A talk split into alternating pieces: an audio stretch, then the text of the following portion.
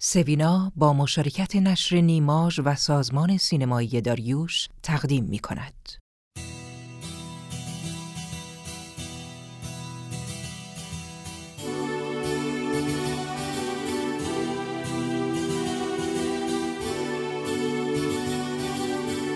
قصه شب سوینا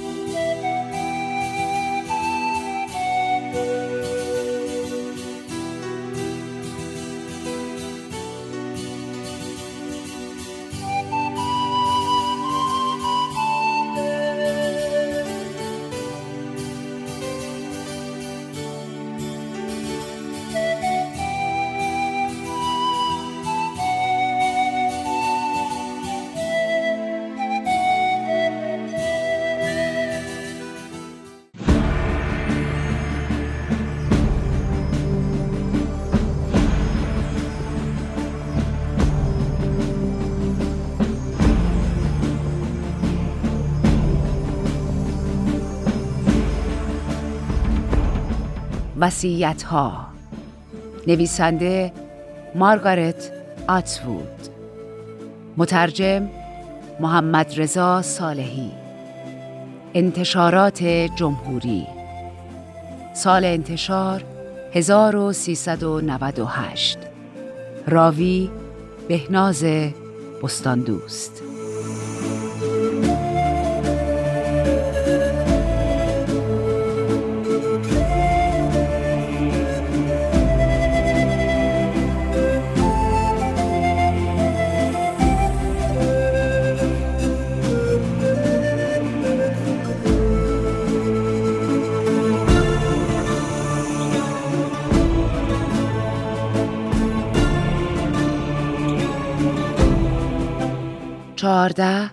تالار آردوا رونوشت گواهی شهادت 369 الف 35 بعد از آنکه بکا رگش را با قیچی باغبانی زد و خونش روی گلهای داوودی شست ریخت و او را به بیمارستان بردند خیلی نگرانش بودم. بهبودی پیدا می کند؟ تنبیه می شود؟ اما بعد از آنکه پاییز و زمستان آمد و رفت هنوز خبری نبود. حتی مارتاهای ما چیزی درباره اینکه ممکن است چه اتفاقی برای او افتاده باشد نشنیده بودند. شونامید گفت فقط تلاش می‌کرد جلب توجه کند. من مخالف بودم و متاسفم که برای بقیه کلاس ها انگیزه ای نداشتیم. زمانی که حال و هوای بهار شروع شد، امه گابانا اعلام کرد امه ها سه نامزد را برای پاولا و فرمانده کایل معرفی کردند که در نظر بگیرند. او برای دیدار به خانه ما آمد و عکس ها را نشان داد و زندگی نامه و مشخصات را از روی دفترچش می‌خواند و پاولا و فرمانده کایل گوش می‌کردند و سرتکان می‌دادند. از من هم انتظار می‌رفت به عکس ها نگاه کنم و به گزارش ها گوش دهم. اما در حال حاضر چیزی نگویم. می توانستم یک هفته فرصت داشته باشم. ام گابانا گفت طبیعتا تمایلات خود من در نظر گرفته می شود. پاولا به دلیل این حرف لبخندی زد. گفت البته من چیزی نگفتم. اولین نامزد فرمانده تمام بود و حتی از فرمانده کایل هم بزرگتر بود. بینیش قرمز بود با چشمای کمی گرد. ام گابانا گفت شخصیتی پرسلابت دارد. کسی است که مدافعی قابل اعتماد و نگهدارنده همسرش است. ریش سفید و زیر آن چیزی شبیه قبقب داشت و لایه های پوستش روی هم افتاده بود. او اولین پسر جیکوب بود و فوقالعاده خداپرست و در نخستین تلاش ها در بنیانگذاری جمهوری گلیاد نقش اساسی داشته است. شایع شده بود او بخشی از گروهی بوده که عملیات حمله به ورشکستگی اخلاقی کنگره ایالات متحده قبلی را طراحی کرده بود. او از قبل چند همسر داشت مرده بودند. متاسفانه. و پنج ندیمه هم داشت اما هنوز از نعمت فرزند محروم بود. نام او فرمانده جود بود. هرچند مطمئن نیستم اگر تلاش می‌کنید هویت واقعی او را بشناسید این اطلاعات خیلی مفید باشد چون مهمترین پسران جیکوب زمانی که در مراحل محرمانه برنامه ریزی گیلیاد بودند مکررن اسمشان را تغییر می‌دادند. در آن زمان چیزی درباره این تغییر نام ها نمی دانستم. بعدا از طریق گشت و گذارهایم در بایگانی های ژنتیکی تالار آردوا درباره آنها اطلاعاتی کسب کردم. اما حتی آنجا نام اصلی جود پاک شده بود. نامزد بعدی جوانتر و لاغرتر بود. نوک سرش تیز بود و چشمهای بزرگ عجیبی داشت. امه گابانا گفت او حسابش خوب و روشن فکر است. همیشه خواستنی نیست به ویژه برای زنان اما شوهری است که می‌توان او را تحمل کرد. او از همسر پیشین خود که در تیمارستان مرده بود یک بچه دارد. اما نوزاد بینوا قبل از یک سالگی مرده بود. هنگام تولد مشکلی وجود نداشته. دلیل فتوح سرطان بوده که به شکل نگران کننده در حال رشد بود. مرد سوم پسر جوانتر فرماندهی با رتبه پایینتر بود و فقط 25 سال داشت. موی زیاد اما گردن کلفتی داشت و چشمانش به هم نزدیک بود. امه گابانا گفت دورنمای خوبی مثل دوتای دیگر ندارد اما خانوادهش به شدت مشتاق این وصلت هستند که این بدین معنا بود که خانواده همسرم به خوبی قدر مرا می‌دانستند. نمی‌شد به همین بسنده کرد. خانواده همسر اگر متخاصم باشند می توانند زندگی دختر را سیاه کنند. قر می‌زنند و همواره جانب شوهر را می‌گیرند. ام گابانا گفت زود تصمیم نگیرید اگنس. خوب فکر کنید. والدینتون می‌خوان شما شاد باشید این فکر قشنگی بود اما دروغ است. آنها نمی‌خواستند من خوشحال باشم. می‌خواستند من جای دیگری باشم. آن شب با سه از مردان واجد شرایطی در تخت خوابیدم که در تاریکی مقابل چشمانم رژه می‌رفتند. زندگی خودم را با هر کدام از آنها تصور کردم. قرار بود همینجا پیش من باشند. کنار اگنس سرد و یخ زده. چرا خودم را سرد و یخ تصور می کردم نمی‌دانستم. بعد دیدم سرد و یخ زده خواهد بود.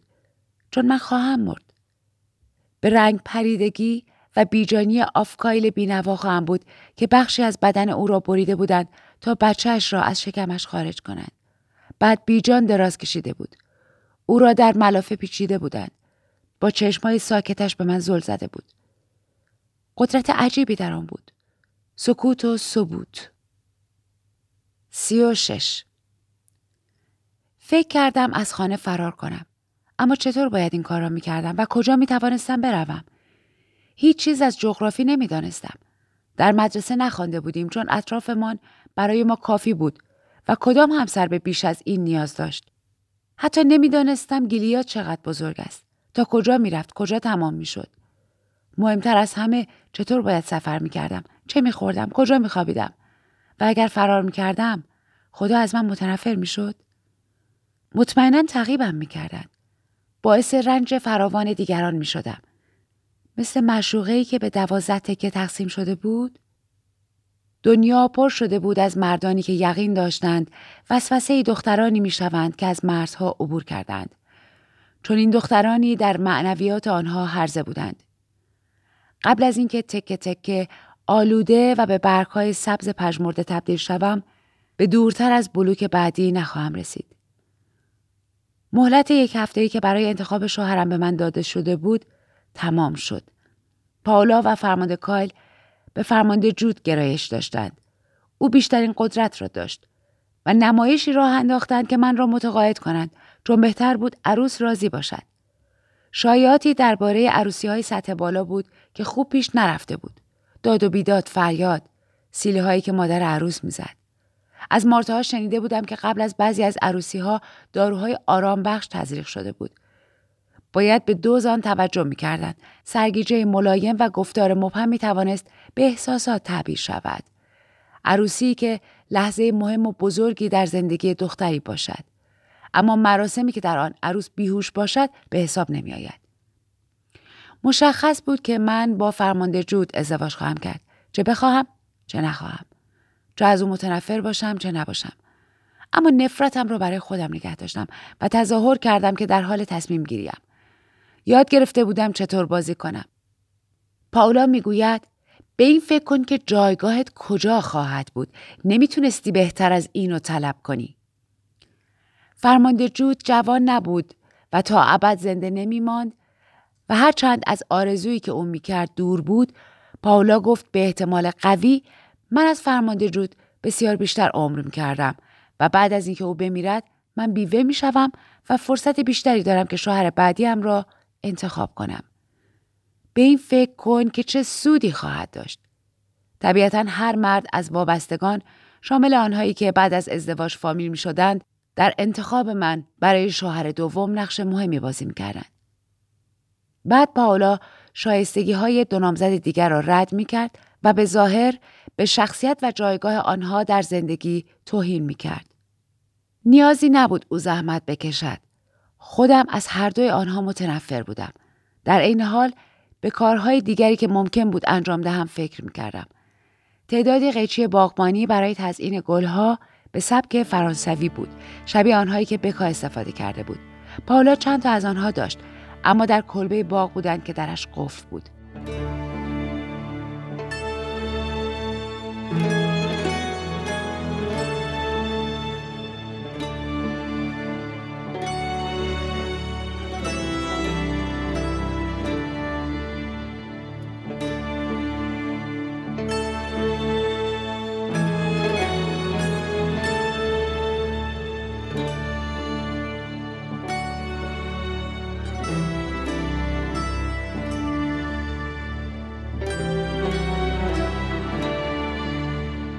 داستان دختری را شنیده بودم که خودش را با کمربند حوله حمامش دار زده بود که ازدواج نکند. ورا این داستان را یک سال پیش تعریف کرده بود. در حالی که دو مارتای دیگر ناراحت شدند و سرشان را به نشانه تأسف تکان می‌دادند. زیلا گفت خودکشی شکست یک باوره. روزا گفت همه چیزو به هم میریزه. ورا گفت ننگیه برای خانواده. مایه سفید کننده هم بود. اما در آشپزخانه نگهداری می‌شد مثل چاقوها. و مارته ها احمق نبودند و پشت سرشان هم چشم داشتند و نسبت به ناامیدی من هوشیار بودند. به پند و نصیحت چنگ میانداختند. مثل در ناامیدی بسی امید است و هرچه کار سختتر باشد نتیجه شیرینتر است. حتی پول بهترین دوست آدم است. روزا خیلی پا را فراتر گذاشت و در حالی که با گوشه چشم به من نگاه می‌کرد گفت وقتی بمیرین برای همیشه مردیم. انگار داشت با خودش حرف می‌زد. هیچ سودی در کمک خواستن از مارتاها نبود حتی زیلا. هرچند برای من احساس تأسف می‌کردند بیشتر برایم آرزوی خوبی و خوشبختی داشتند اما هیچ قدرتی نداشتند که بتوانند اوضاع را تغییر دهند. آخر این هفته مراسم نامزدی من بود با فرمانده جود. همانطور که همیشه قرار بوده باشد. او با یونیفرم کامل و مدالهایش در خانه ما ظاهر شد. با فرمانده کایل دست داد. پاولا جلو آمد تا کنار من بیستد. یک دستش را پشتم و دست دیگرش را آرام روی مچ من گذاشت. تا به حال این کاری نکرده بود. فکر می‌کرد احتمال دارد من فرار کنم.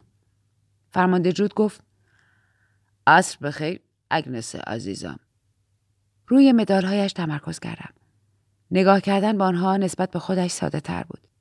پالا در حالی که دستش پشت من بود به آرامی به من زد و با صدای پایین گفت باید بگی عصر بخیر عصر بخیر قربان. موفق شدم زیر لب بگویم عصر بخیر قربان. فرمانده جلو آمد. صورت و قبقبش را با لبخندی جمع جور کرد و دهانش را برای بوسه پاک روی پیشانیم چسباند. لبهایش به شکلی ناخوشایند گرم بود. وقتی آنها را از روی پیشانیم برداشت صدای مکنده دادند. تکه از مغزم را دیدم که از پوست پیشانیم به دهانش مکیده می‌شد. چند تا دیگر از این بوسه ها جمجمه هم را از مغز خالی می کرد. گفت امیدوارم بتونم شما را بیش از حد خوشحال کنم عزیزم. می توانستم نفسش را بو کنم. ترکیبی از الکل، دهانشویه نعنایی مثل آنی که در دندان پزشکی بود و پوسیدگی دندان. تصویری ناخواسته از شب عروسی داشتم. لکه سفید بزرگ و مبهمی در گرگومیش اتاقی ناشناخته به سمت من می آمد. از جایی در هوا موج می‌زد. به تخت نزدیک شد. جایی که من از ترس فلج شده بودم. باید خودم را آماده می کردم. شونامید می گفت باید آماده باشی یا حداقل به اندازه کافی آماده. بعد چه شد؟ چشمایم را بستم. تلاش کردم صحنه قبلی را فراموش کنم. بعد دوباره آنها را باز کردم. فرمانده جود عقب رفت. زیرکان من را زیر نظر گرفت. وقتی من را میبوسید لرزیده بودم؟ تلاش کرده بودم که نلرزم. پاولا مچم را محکمتر فشار می‌داد. می‌دانستم قرار از چیزی بگویم. مثل متشکرم یا امیدوارم اینطور باشد یا مطمئنا همینطور خواهد بود اما نتوانستم موفق شوم. حالت تهوع داشتم. اگر همین حالا روی فرش بالا می آوردم چه؟ شرماور بود. پاولا از بین لبهای بستش از گوشه چشم به من نگاه می کرد. گفت اون خیلی با حیاس. فرمانده جود گفت و این ویژگی جذابیه. پاولا گفت حالا می‌تونی بری اگنس پدرت و فرمانده حرفایی برای گفتن دارن. بعد هم را به سمت در کشیدم و رفتم. کمی احساس سرگیجه داشتم. همانطور که اتاق را ترک می کردم صدای فرمانده جود را شنیدم که می گفت مطیعه. پاولا گفت هم؟ بله اون همیشه بچه معدبی بوده. عجب دروغگویی بود. می‌دانست چقدر خشم در من می جوشید. سه تنظیم کننده عروسی ام لورنا ام سارالی و ام بتی بازگشته بودند. این بار برای اندازهگیری لباس عروسی من. چند تر هم آورده بودند. از من پرسیده شد نظرم را درباره اینکه کدام را بیشتر از همه دوست دارم بدهم. تصادفی به یکی اشاره کردم. امه بتی با صدای آرام از پاولا پرسید حالشون خوبه یکم خسته به نظر میان. پاولا پاسخ داد برای اونا زمان حساسیه. امه بتی گفت خب بله بسیار احساساتیه. امه گفت باید از مارتاها بخوایم برای ایشون نوشیدنی آرام بخش درست کنن. چیزی با بابونه یا یه خواب آور. علاوه بر لباس باید لباس تو خونه های جدید هم می داشتم و لباس شبی هم برای شب عروسی با روبان گره زده در جلو. بنابراین خیلی راحت باز می شد. مثل بسته کادو. پاولا پشت من به امه ها گفت نمی‌دونم چرا با تجملات خودمون آزار میدیم. اون که قدر نمی‌دونه. امه سارالی با بی ملاحظگی غیر منتظره گفت حتی به اونا نگاه هم نمی‌کنه. امه لورنا خورناس خفه کشید. امه سارالی گفت خود لباس عروس باید کلاسیک باشه. کلاسیک بهترین سبک بود. از نظر او خطوط صاف بسیار زیبا خواهد بود. تور با گردنبند ساده از دانه های برف پارچه‌ای و گلهای مرا از یاد نبر. درست کردن گلهای مصنوعی از کاردستی هایی بود که بین زنان فقیر رواج داده می‌شد. بحث آرامی درباره تزیین بندها بود که اضافه بشود همانطور که ام بتی پیشنهاد کرد چون جذاب خواهد بود یا حذف شود چون از نظر پاولا مرجح بود چون جذابیت مسئله اصلی نبود آنچه گفته نشد مسئله اصلی این بود که این بساط جمع شود و من را به گذشتم تحویل دهند جایی که من به عنوان سرب غیر فعالی که دیگر اشتغال پذیر نیست دور انداخته نمی شوم. هیچ کس نمی تواند بگوید او به عنوان همسر فرمانده و شهروند هوشیار گیلیاد وظیفه خودش را انجام نداده است. عروسی به خودی خود به محض اینکه لباس آماده می‌شد اتفاق میافتاد بنابراین بهتر بود از امروز به مدت دو هفته برای آن برنامه ریزی کرد ام سارالی از پاولا پرسید آیا نام مهمانانی که می‌خواست دعوت کند دارد؟ دو تا از آنها رفتن پایین پله ها که این کار را انجام دهند. پاولا اسامی را می‌خواند. ام سارالی آنها را مینوشت. امه ها شخصا دعوت کلامی می‌کردند. این یکی از وظایف آنها بود که حامل پیام های مسموم باشند. ام بتی و ام لورنا طرحهایشان را جمع می کردند و من هم لباسهایم را می پوشیدم که ام بتی پرسید خوشحال نیستین؟ دو هفته دیگه میری خونه خودتون. هنوز صدایش پر امید بود. او هرگز خانه برای خودش نداشته است اما من به این توجهی نکردم. به دو هفته فکر کردم. فقط چهارده روز مختصر از زندگیم روی این کره خاکی باقی مانده بود. چطور باید آن را میگذراندم؟ سی و هفت. وقتی روزهای تیک خورده گذشت بیشتر افسرده شدم. راه خروج کجا بود؟ هیچ اسلحه ای نداشتم. هیچ قرص مرگباری نداشتم. داستانی را به یاد آوردم که شونامید آن را در مدرسه در ذهنم پرورده بود. درباره ندیمه کسی که مایه لوله صاف کن خورده بود. شونامید با شعف زیر گوشم زمزمه کرده بود. با کل بطری بخشی از صورتش رفته بود. همش حل شد. مثل حباب زدن بود. آن زمان او را باور نکردم. گرچه حالا می کنم. یک وان حمام پر از آب اما من به نفس نفس و توف کردن می افتادم و برای هوا بالا می آمدم و برعکس دریاچه رودخانه یا دریا نمی توانستم در حمام خودم را به سنگ ببندم. اما راهی نبود که خودم را به دریاچه رودخانه یا دریا برسانم. شاید باید مراسم را میگذراندم و بعد فرمانده جود را در شب عروسی میکشتم. چاقویی را میدزدیدم و آن را در گردنش فرو می‌کردم و بعد در گردن خودم. خون زیادی بود که باید از ملافه ها شسته می‌شد.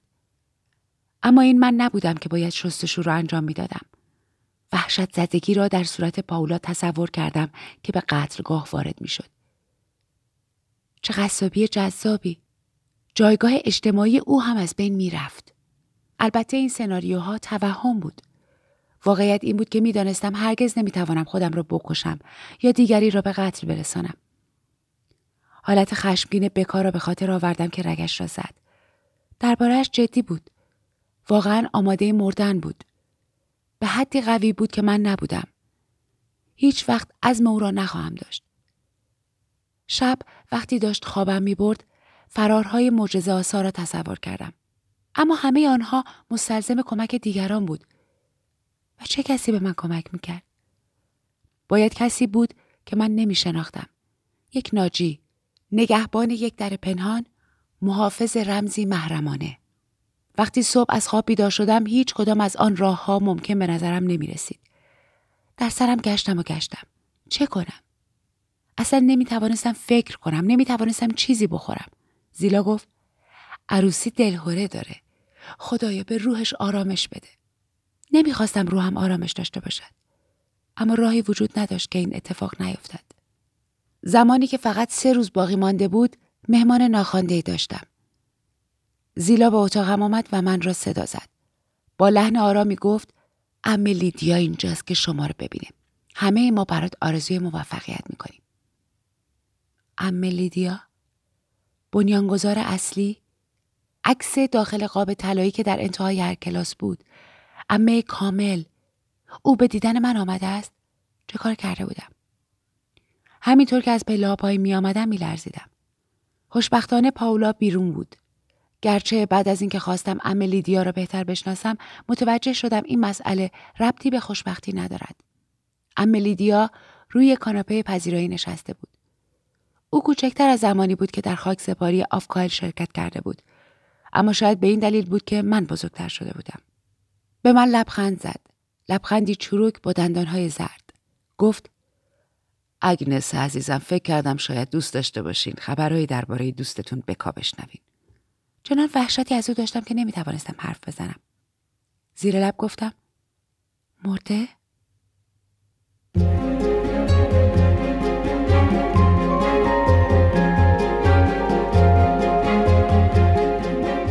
این داستان ادامه دارد.